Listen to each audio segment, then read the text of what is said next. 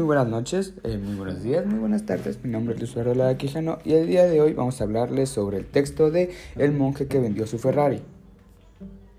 Eh, vamos a centrarnos un poco más en lo que fueron sus enseñanzas.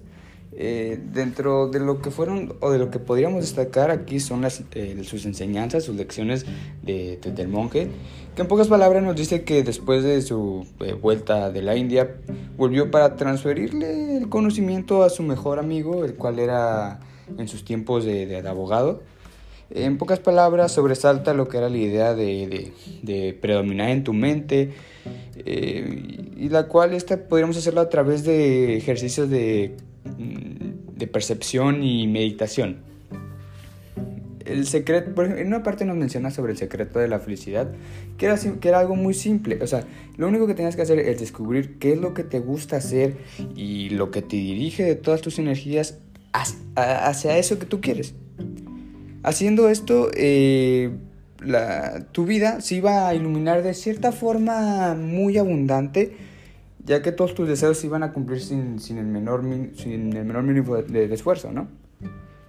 Em, también nos enseña que la importancia de poder vivir con, con ciertos hábitos, los cuales podríamos darlos a entender como disciplina, la que se alcanza eh, en pocas palabras, acercándonos a este constante pequeño acto de, valentía y que todos tus deseos se cumplirán otra vez, sin esfuerzo.